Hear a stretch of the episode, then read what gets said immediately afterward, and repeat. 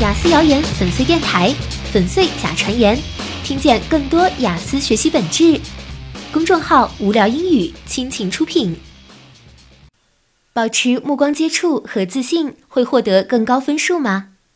在网络上有很多的传言说，在雅思口语考试中，越自信越会跟眼神交流，就越可能得到考官的印象，并拿到好的分数。其实这是一个非常常见的谣言。在雅思口语考试中，充分理解这一点很重要。在考试中能做到自信交流，自然的眼神接触是对交流进行的本身有好处的。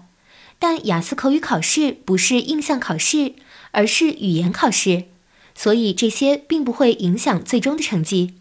考官也不会去测试考生的信心或抗压能力。